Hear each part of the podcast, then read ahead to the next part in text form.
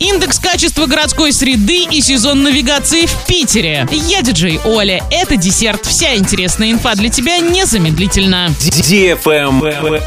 News. Минстрой России опубликовал результаты индекса качества городской среды за прошлый год. По итогам 2020 года достигнуть нужной отметки индекса для признания среды благоприятной смогли 76 городов. Из 12 городов Оренбургской области, для которых был рассчитан индекс, в топ-76 попал лишь Оренбург. Орск на протяжении трех лет находится в аутсайдерах рейтинга как среди городов всей России, так и региона. В 2018 году в Оренбургской области вообще не было городов с благоприятной городской средой. Максимальное количество баллов, которые могли набрать города, 360. Однако этой отметки не достиг ни один населенный пункт. Городом с самой благоприятной средой для проживания стала Москва, 288 баллов. В группе крупных городов Оренбург набрал 184 балла. В прошлом году был 181. На первом месте Грозный 225 баллов, на последнем Архангельск. В рейтинге больших городов Орск набрал 153 балла и попал в число аутсайдеров. На первом месте этой группы Реутов Московской области 263 балла, на последнем Новошахтинск Ростовской области 131 балл. Travel Guide.